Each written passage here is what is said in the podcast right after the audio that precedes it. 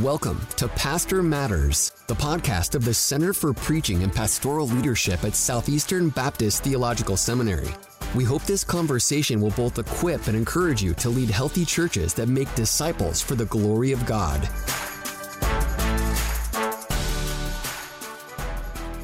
Hi, I'm Ronjour Locke, and I want to thank you for listening to another episode of Pastor Matters. Today I'm joined by Jen Wilkin and JT English to discuss a new book which they co authored You Are a Theologian An Invitation to Know and Love God Well. Jen's an author and Bible teacher from Dallas, Texas. Uh, she's organized and led studies for women in home, church, and in parachurch contexts. And JT is an author and a teacher, and uh, he currently serves as the lead pastor of Storyline Fellowship in Arvada. Is I saying it right? Arvada? Arvada, close. We'll, we'll, we'll take it as long okay. as people know where we're okay, here. we'll take it. We'll take it. In Arvada, uh, Colorado, uh, and he has also had uh, a lot of experience in previous uh, ministry uh, contexts and with theological education and and and um, developing programs for the local church as well. Uh, friends, it is so great to have you all here on this on our podcast to talk about your latest book. Thanks so much for having us on. Yeah, yeah, absolutely. Yeah, glad to be here. Thanks for having us. Wonderful, wonderful. Well, let's just jump right in. Let's jump right in. Let's let's uh, first off, let's define some terms. So you say here, you are a theologian. That's the title of the book here. What does that mean? Uh, what what is theology? Uh, because obviously there are some folks that hear you are a theologian and they go, "You've got the wrong person," right? You know, I, I'm not a theologian. That's that's these folks over there in the ivory tower and so on. Well, what is theology? And uh, and what are some maybe some common misunderstandings about the nature and even the place uh, of theology? Yeah. I mean, Jen and I are both passionate about this question, so I'll jump in. And Jen, feel free to, to fill anything that I might miss. But we wrote this book really in order to answer that question. And, mm. and it's also kind of birthed out of our stories a little bit. This isn't just an idea for us, this is something that God has done in our hearts, and our lives, and our ministries. And, you know, often uh, one of my favorite theologians says all theology is autobiography. And what they mean by that is the things that you get passionate about in ministry are the things that God has done in your life. And so mm.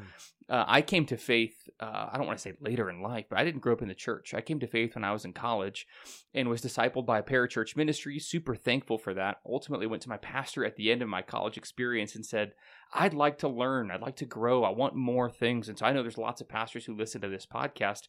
Like that's a gold moment right there. The, the moment of, a young buck. Like I knew nothing, and I was like, "Can you help me?" And he said, "I can definitely help you grow. So it, what I'm going to do is send you to seminary." And I literally responded. I know we're talking to a seminary here, a wonderful seminary, Southeastern. I said, "What is seminary?" Like I didn't even know what that was. I was so far out of kind of the evangelical world there. I didn't know if I could afford that. Um, I just wanted to learn my Bible. Like I was an average, everyday Christian sitting in the context of the local church, just desiring to be discipled. And I show up at seminary for my first day, and, you know, credentialed, you know, theologian walks in with all kinds of degrees, and I'm very intimidated. I'm wondering if I don't belong. I'm wondering if this isn't for me. And he he basically asks the question that you're asking. He says, what is theology? This is a, it was like a theology 101 class, and hmm. people were giving answers like, well, it's an academic, or it's an intellectual, or this is for pastors. And he wrote two words up on the whiteboard, two Greek terms. I didn't know Greek at the time, I had to learn it theos and logos. And he basically defined the terms as, you know, theos meaning God, and logos meaning words, word, or words about God. And he just said, who doesn't have these? Hmm. Do you know anybody that doesn't have words about God, thoughts about God?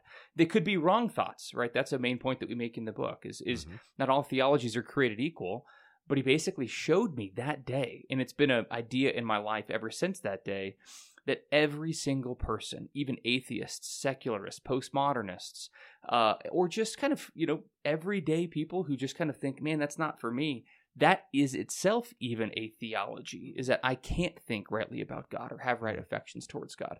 And so we wrote this book you are a theologian specifically to help convince people that every single person you meet whether maybe you're serving in the context of a local church you're talking about a a little four year old in your in your kids ministry or a 94 year old and everything in between Mhm. every single one of them is a theologian because we all have thoughts about god and our responsibility as pastors and as christians is to help people have thoughts about god that reflect his revelation what he said about himself in creation in scripture and in christ Hmm. Yeah, my story is different from JT's. In fact, you could argue it's uh, diametrically opposed in a lot of ways. I don't have formal theological training even to this day, uh, but I was a local church practitioner. I was teaching the Bible to women and was very concerned about teaching error. Uh, wouldn't have even known to apply the word theology to what I needed. I just didn't want to say wrong things about God, uh, and I it became very clear to me that everything that I said or did was either going to illuminate or obscure who God was. And so I wanted to know where are the boundary lines? Like, what do Christians agree on with regard to um, what is good, sound teaching about who God is? What are the right words to have about God? Um, and this is in many ways the book that I wish someone had handed to me on my 30th birthday. My husband, who's a diehard romantic, gave me uh, Louis Berkhof's Systematic Theology. and I I had an English degree, so I was able to read books that were, you know, I, I had this I had the ability to dig into that book in bite-sized chunks, but man, I wish that someone had given me something that was a little simpler to start with that might point me toward uh, what Burkhoff had to say. And so um, I, I know that, you know, if, if it's pastors who are listening to this, there are people in your church who are like me. Uh, most of the people in your church are like me, and they need a starting point. And so, our hope with this book is to give a starting point to um, to the people who are in the pews. Well, that's wonderful. And by the way, uh, fellas, you you did just get that um, uh, that that little hat tip there. That uh, if you want to show your special someone uh, that you love them, uh, just just go ahead and give them uh, the whole set of Berkhof's systematic theology. Uh, you know, or if you really want to go you. for it go for Bavinck. I, I would Ah, there suggest we go. Bavinck. There we go. Yeah, yeah. That's You- that's next level. That's probably that's the more you- like the golden anniversary, silver anniversary. You know. Yeah. If you kind of love I him, give it. him Well- Berkhof. If you really love him, give him Bavinck, right, Jen? Okay, okay, we're not going to fight. We'll fight after. That's great. That's great. Well, uh, let's let's be honest. I mean, both of y'all mentioned this uh, as you were kind of sharing your testimonies that that there are wrong ways, you know, to think about God. There are wrong words, you know, about God.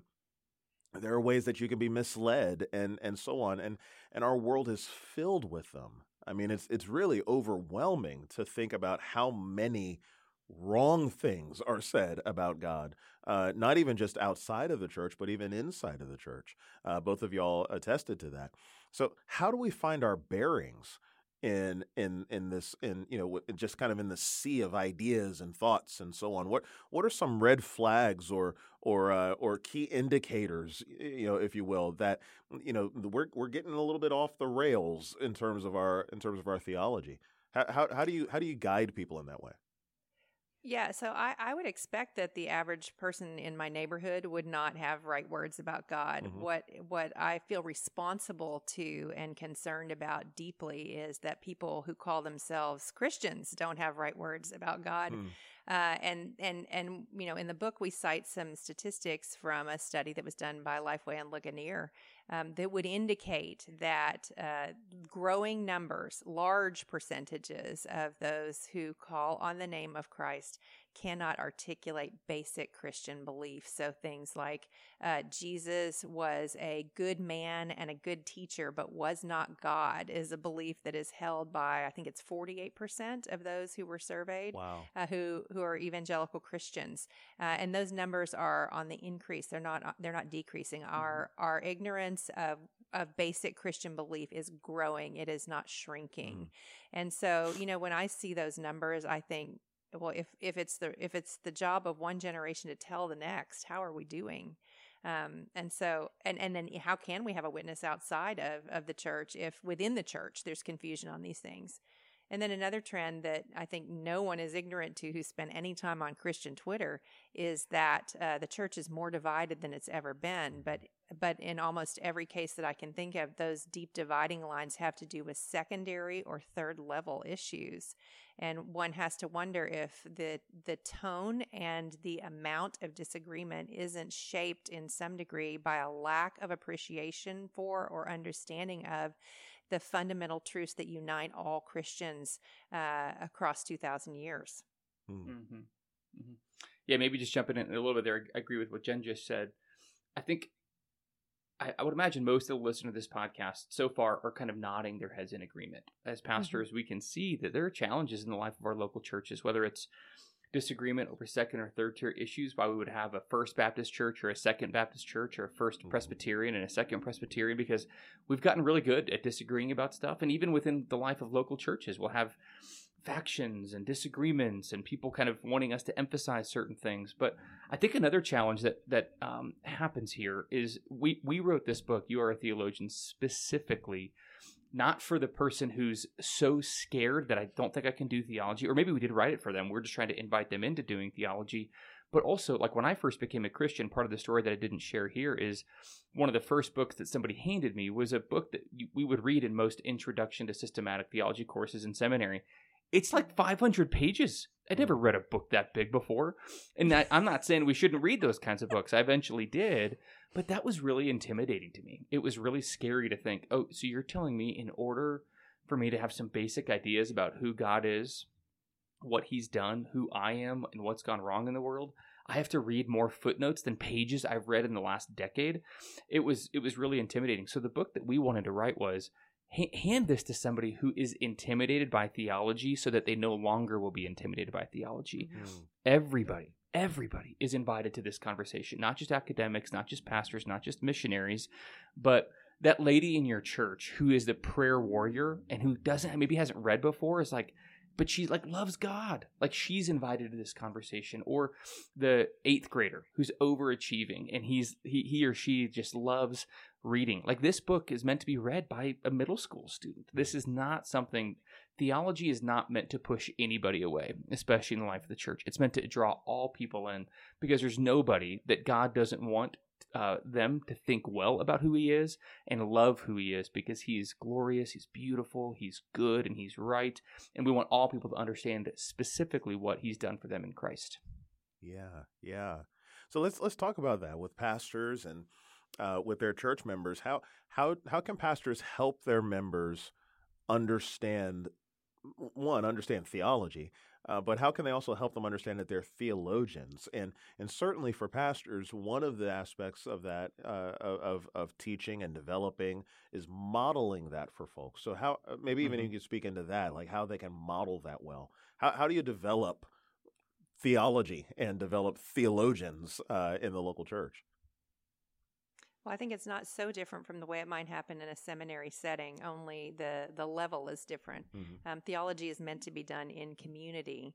Uh, but what what JT and I and we've talked about this uh, uh, quite a bit over the last several years. What what we often see in the local church is that um, the the sermon is seen as the place where that kind of formation is primarily going to happen. Mm-hmm. And we both hold a very high view of preaching. We think it matters in the life of the church and it is formational. But we don't we do not agree that it is the only formational place and that and, and viewed in one light it should be seen as a passive learning environment because you're not having a dialogue with those who are sitting and listening to, to you preach and so um, we would say that there need to be places where the average learner can gather with other average learners and someone who can lead that discussion and have dialogue around what they are being introduced to, um, extend the ideas that they're learning. And those conversations should be deeply practical. We believe that right theology is deeply practical. Um, when you're dealing with a major life crisis and you're wondering if God can be trusted, understanding that He knows all things is mm-hmm. going to impact the way that you view your current situation. You have a handful of, of, of of information about what you're going through. He not only sees everything about what you're going through, he sees all things past, present, and future. And so that impacts the way then that you're going to face into a trial. That's just one example of how just understanding the doctrine of God or one aspect of the doctrine of God has a deep impact on your on your lived reality. And so um, I would say that pastors need to ask where in the life of my local church are the places where people are able to gather and have these discussions in a way that's drawing them toward deeper understanding.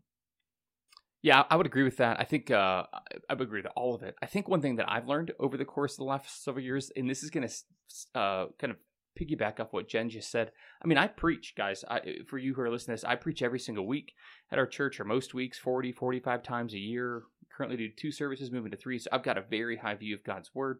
I'm working on my fall sermon series right now, so I'm all in. But uh, one thing I would offer specifically to pastors is think specifically about what environments you're creating in the life of your church in order for these kinds of conversations to happen. Hmm. Uh, could be home groups, could be missional communities, could be small groups, all of those things but maybe making yourself available in some of these contexts. Mm-hmm. What would it look like for you to maybe think about, okay, who are the, depending on the size of your church, who are the 10, 12, 15, 20, maybe 100 people that I could have a conversation with about these topics? So I, I lead something called the Storyline Institute.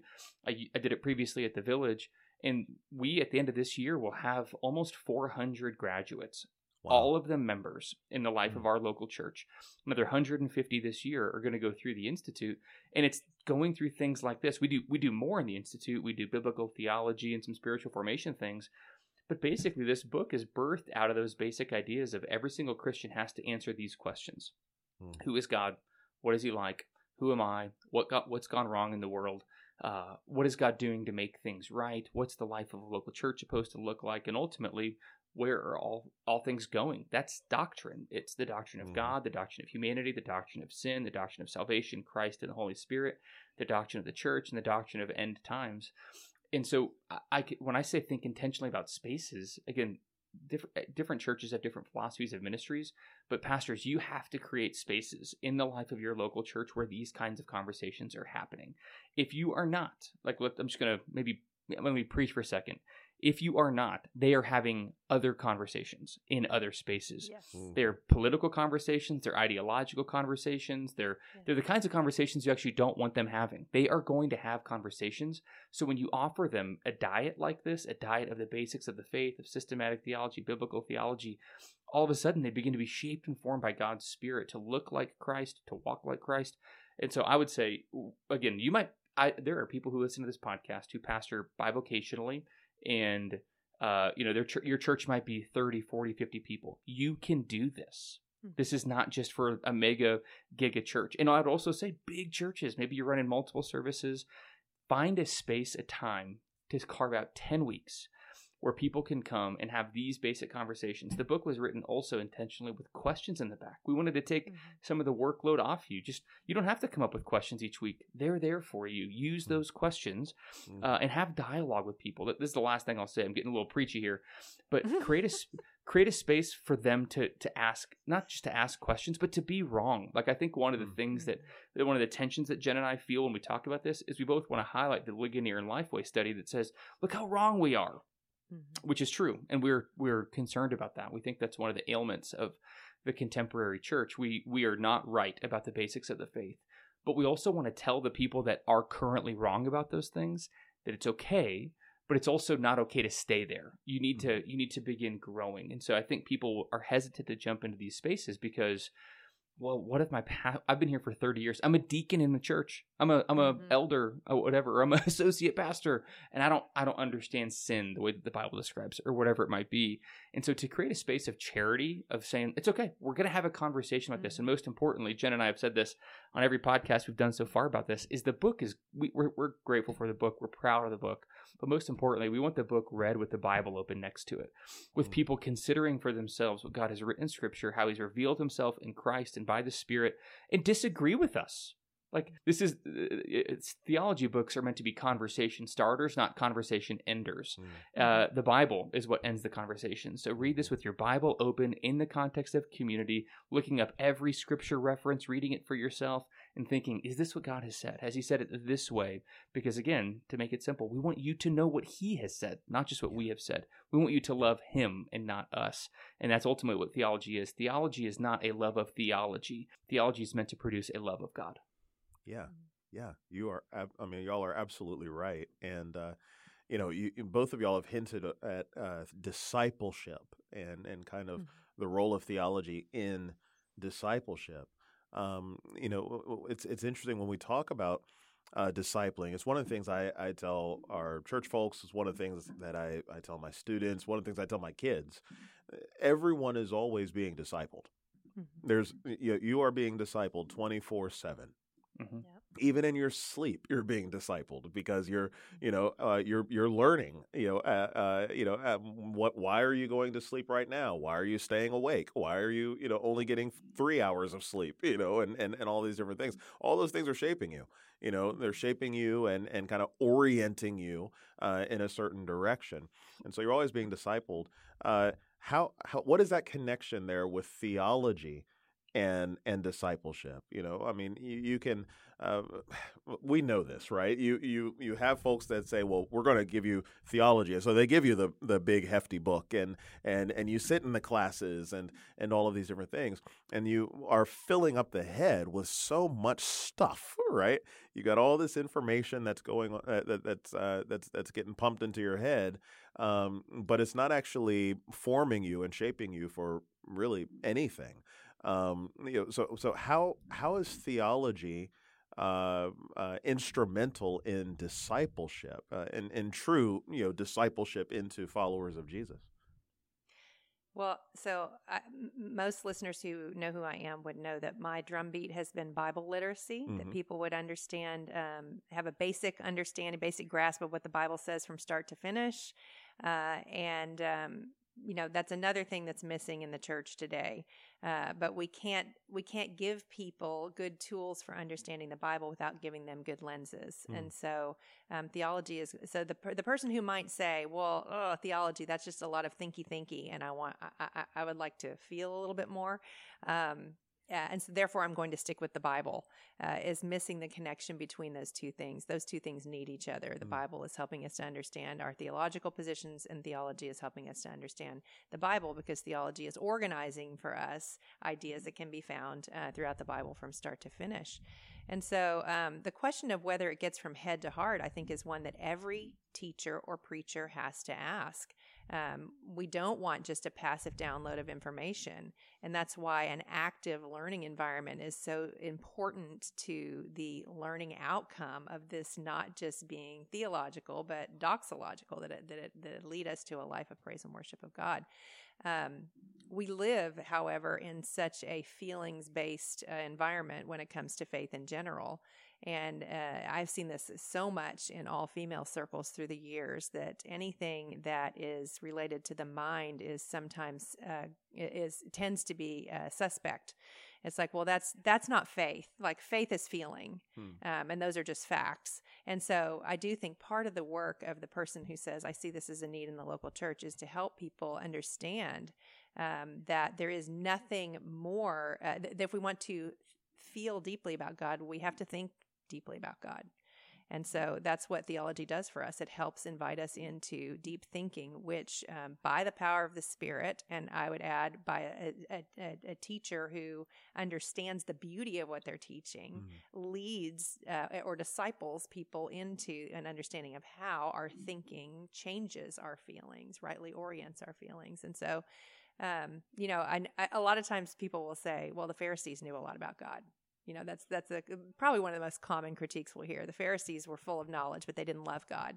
And and I always like to point out that the Pharisees did not have the Holy Spirit. They were not believers. Um, and and so we can we can say what's the missing link there? How do we help a believer understand the significance of um, of knowing God in, terms of how they feel about God. And we understand it in human terms. Like um, the more that uh, I know my spouse, the more I love my spouse. Mm-hmm. Uh, the more that JT and I have known each other through the years, the deeper our affection for each other has grown as friends, right? And so uh, the same is true about God. The more that we know of Him, no one has never been more true of anyone than God. That to know Him is to love Him. So we're actually inviting them into a greater love uh, of Him. But in many cases, people have been made wary of just a thought level discussion because it feels like it, it just terminates there. Mm-hmm. Mm-hmm. Yeah, I'll just jump in too. Cause uh, Jen, I think, makes a helpful point about the Pharisees. This is what I was told right when I became a Christian is, and especially when I decided to go to seminary, is like be careful that your mm-hmm. your knowledge of God is going to grow so much that you're not going to love him. Mm-hmm. Or you think of Nicodemus coming to see Jesus. And Jesus does not condemn Nicodemus for knowing too much. He condemns him for knowing too little. He says, yeah. "How could you be a teacher of Israel and not know these things?" Uh, or other conversations that Jesus has with people is, hey, how do we inherit eternal life? You have to love the Lord your God with all your heart, soul, mind, and strength, and love your neighbor as yourself. So these two ideas that we're trying to highlight in the book, knowledge and love, are related to each other. Mm-hmm. And as Jen has helpfully pointed out in her other in, in her ministry and other works, is you can't love a God that you don't know. Something mm-hmm. said by Sproul and Augustine, and Jen said it helpfully. Uh, but you also can't follow a God you don't know. Hmm. You, if if you don't know Jesus, and if you are not following the true Jesus of Nazareth, dead, buried, resurrected, and ascended into heaven, and now leading His church by the Holy Spirit, you can't follow him if you don't know him. You can't love him if you don't know him. And so we, we really see these stats with Ligonier and Lifeway as indicative of the fact that lots of people don't know him, which means they're claiming to follow him, but actually might not be. Now, we're not making this is not a conversation about who's saved and who's not saved, because the good news is, is our theology tells us that we are not saved by doctrine. We are saved by grace through faith in Christ. So this is not a conversation about soteriology or the doctrine of salvation. It really is, as you pointed out, Ronjour, a conversation about discipleship. How do we help those who have been converted by the Holy Spirit in Christ to grow in maturity through sanctification by the Holy Spirit in the life of local churches by having conversations around Scripture, specifically relating to conclusions that Scripture would offer us about who God is and what He's done and how we can love and worship Him well? Yeah, yeah, absolutely. Fabulous uh, uh, insights, and, and, and definitely thank y'all uh, for that. But we do know, of course, those folks, right? We knew the one. We know the ones who who who who get a whole lot of theology. They get a whole lot of content, you know, and and everything, and they just become these cyborgs, right? You know, mm-hmm. who are just you know just just going and and you know bulldozing through churches and and and all of this and and just bludgeoning people you know you don't know what you're talking about. I know what i'm talking about. Blah blah blah blah. You know there's these kind of you know uh, uh, you know like i said you know cyborgs you know that are that are on a mission to terminate everybody. And uh, and and you know you think in First corinthians 8 when paul is talking to the corinthians and he you know he's talking specifically about food that's being sacrificed to idols and and should should you eat should you not eat and all of that and there were people who had knowledge you know in fact mm. that that was apparently one of their little adages you know they said all of us possess knowledge in other words we're enlightened we know you know that this isn't that big of a deal you know we know that there's nothing wrong theologically and all of that so just eat the stupid meat you know and and, and mm. leave us alone you know and so on and paul establishes that principle that knowledge puffs up, but love edifies. Now there are all kinds of ways that it, that's been abused. that, yeah. that we've mm-hmm. taken that that uh, that adage totally out of context and and so on. But I think we understand what Paul's talking about. That there's a sense of knowing the right answer that that we can kind of now weaponize and kind of wield as a as a as a weapon over people. Uh, instead of that knowledge actually producing a love that says let's care for those who don't know, you know, and let's care for those who you know who may not uh, have been versed with with all of this and and and so on. And so we we understand that there is a, that there can be a way to be a good theologian and a totally unhumble and unloving person. Uh, how do we like curb that? Like how do we how do we produce humble and loving theologians because it seems like we're we're we're we're kind of falling behind a little bit these days. Well, I think you make a good point. If you are looking around and diagnosing the primary problem in the church today, we are far more in danger of theological ignorance than we are theological arrogance. Mm. Uh, I think we have far far less of a risk of having an army of Pharisees uh, than we do an army of completely undiscipled uh, converts. Mm. And so, um, you know, I just I don't I don't meet 500 of those people, um, but I do meet 500 of the kinds of people who just couldn't even tell you um, uh, 2 mm-hmm. facts mm-hmm. about the Trinity. And so, it is important, I think, for us to ask where are we right now in Christian uh, uh in in in Christian evangelicalism in our context. And um, all of the uh, surveys are showing us. My lived experience in the local church is telling me mm-hmm. that we are not overrun with Pharisees. We actually have a, a, a great deal uh, people who, who have no idea how to articulate their faith.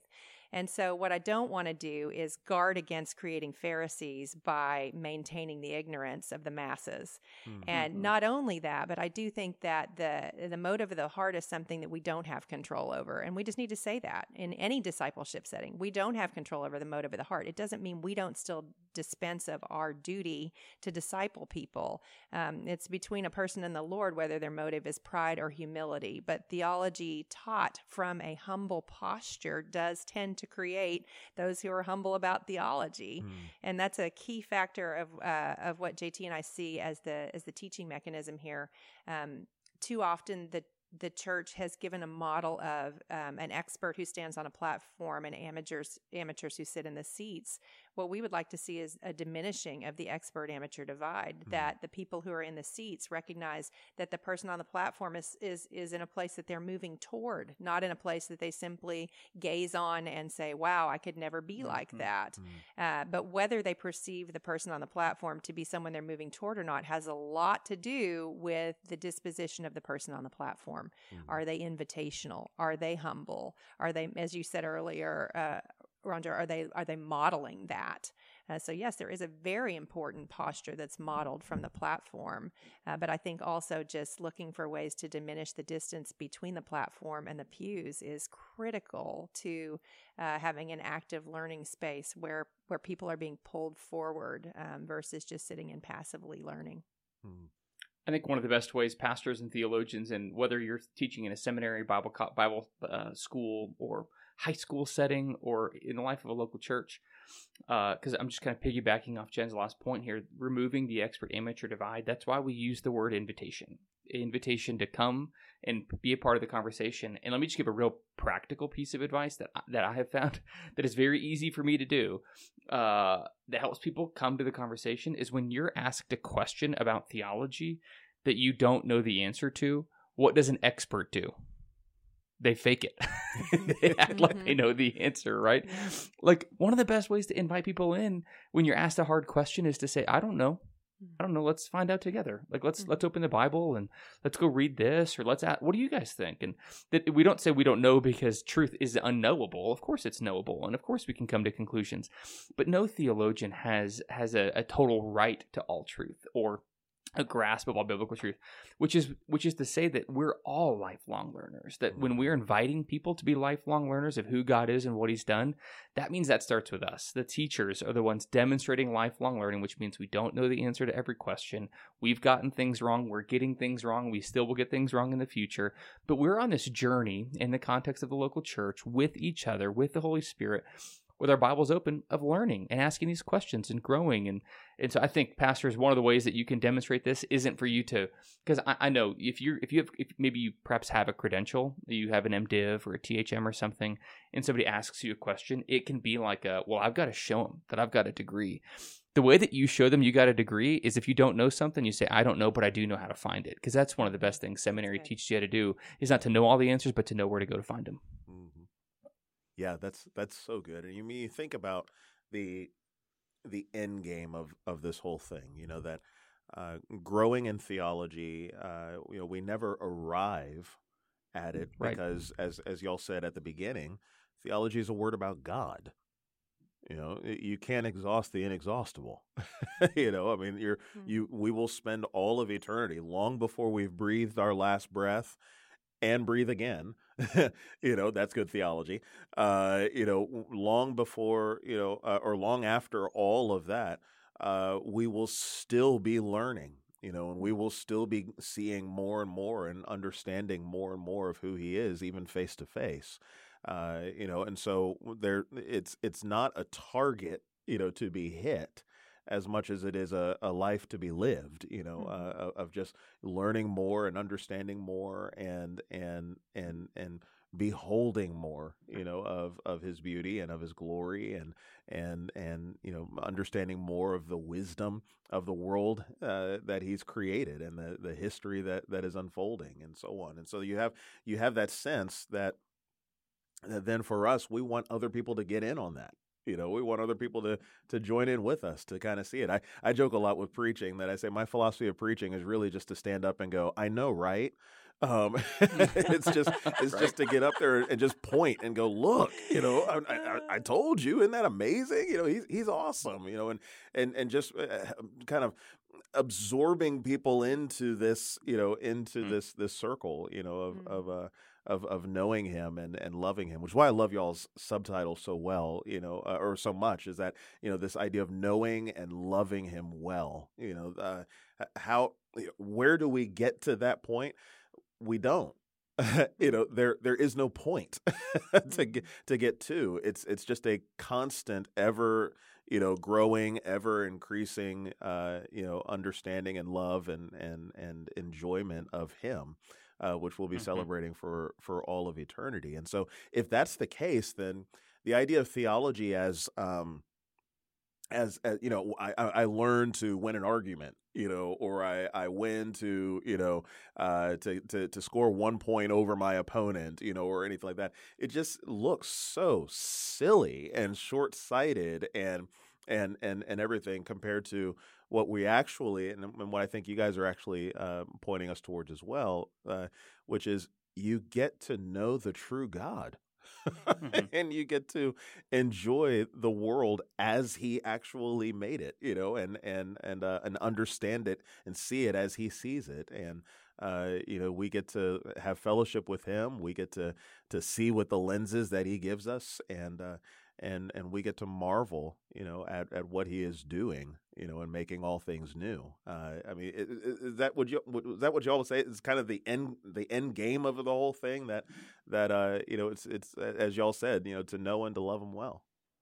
Yeah, I mean, the prophet Habakkuk says to Israel and living in exile in Habakkuk 2:14 that the mm. knowledge of the glory of the Lord one day is going to cover the earth the way water covers the sea. Yes. And what a beautiful picture for us to think about that one day, the knowledge and the glory and the beauty and the goodness and the joy and the just the, the the the nature of God is one day going to be accessible to everybody in the most satisfying and rich and joy filled ways.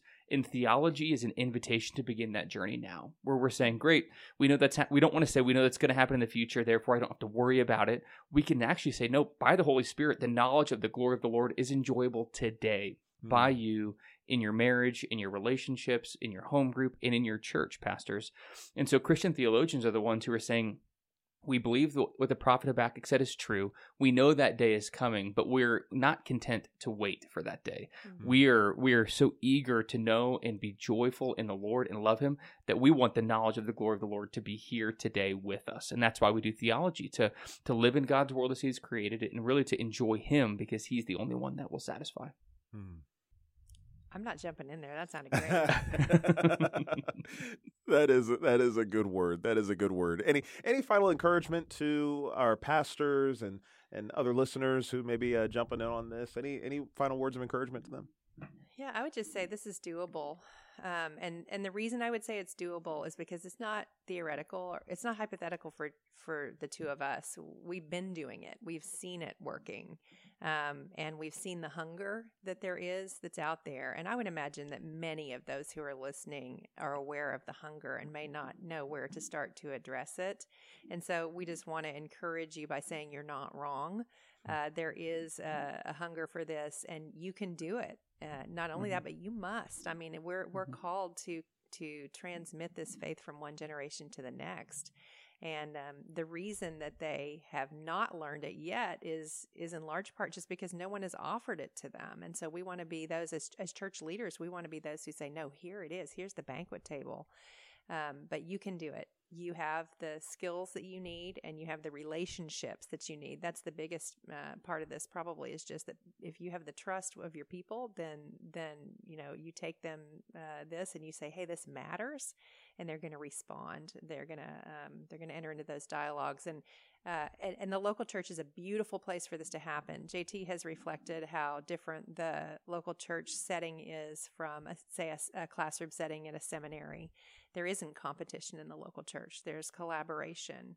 Um, there's a, a, partnering with one another to move forward and understanding. That's just a beautiful familial thing to see. And so, as a as a church leader, you should look forward to that because that's something we really savored seeing happen in our own local churches. Um, it's not just that people are learning; it's that they're learning together and they're having mm-hmm. the joy of discovery together. So um, you can do it. Yeah yeah, I don't have much to add to that. You can do this. Uh, and one of the one of the conversations that Jen and I find ourselves in often is we're often talking to pastors and practitioners, mm-hmm. leaders of local churches, but we also find ourselves talking to members of local churches. Mm-hmm. And sometimes I'm like, can we just get them in the same room and talk together? Because yeah. pastors often want to do this, but they're afraid to. And ch- and church members want this. They just don't know how to tell their pastor. Mm-hmm. And so when we were just on a call a few days ago where somebody was saying, I we've been asking for this at our church for ten years, but we don't know how, and we don't want to discourage our pastor pastor. We don't want to, you know, but pastors, you have to you have to be able to realize that our people want this stuff. They were made to do this, and so to have the courage and and the fortitude to say, okay, we're going to step into ten weeks. 10 weeks about thinking about God, loving Him with our Bibles open in conversation. I really think, and, and again, I, I pastored a different church now, but Jen and I were at the same church for a while it was a it was a kind of a radical moment there for people to just get to open the Bible, be in the context of their community, and learn about who God is in deep ways. It really it, it, it at Storyline, my church, it's been transformative, and I think at our previous church it was and continues to be. And this is not something that's inaccessible to you. You mm-hmm. can do this, even if you don't have formal training, even if you haven't gone to seminary. That's fine. Uh, but you were meant to know God and love Him, and you were meant to lead your people into loving and knowing Him too. And we're convinced that by the Holy Spirit and through grace, that'll happen in the context of your church. Mm. Jen, JT, thank you so much for this uh, this wonderful conversation. Thanks so much for having us. Absolutely, absolutely, and I want to thank you, uh, friends, for listening to another episode of Pastor Matters. I think that you'll find this book to be a must read uh, to encourage you to embrace a life of not just learning, but doing theology. Again, the title is You Are a Theologian An Invitation to Know and Love God Well. If you found this conversation helpful, why don't you consider leaving us a five star rating and review? We'd love to hear any feedback that you'd be willing to give. As always, it's our mission at the Center for Preaching and Pastoral Leadership to equip and encourage pastors, and I hope that we've done that with today's conversation. And as always, my brothers, be steadfast immovable, always abounding in the work of the Lord, knowing that in the Lord your labor is not in vain.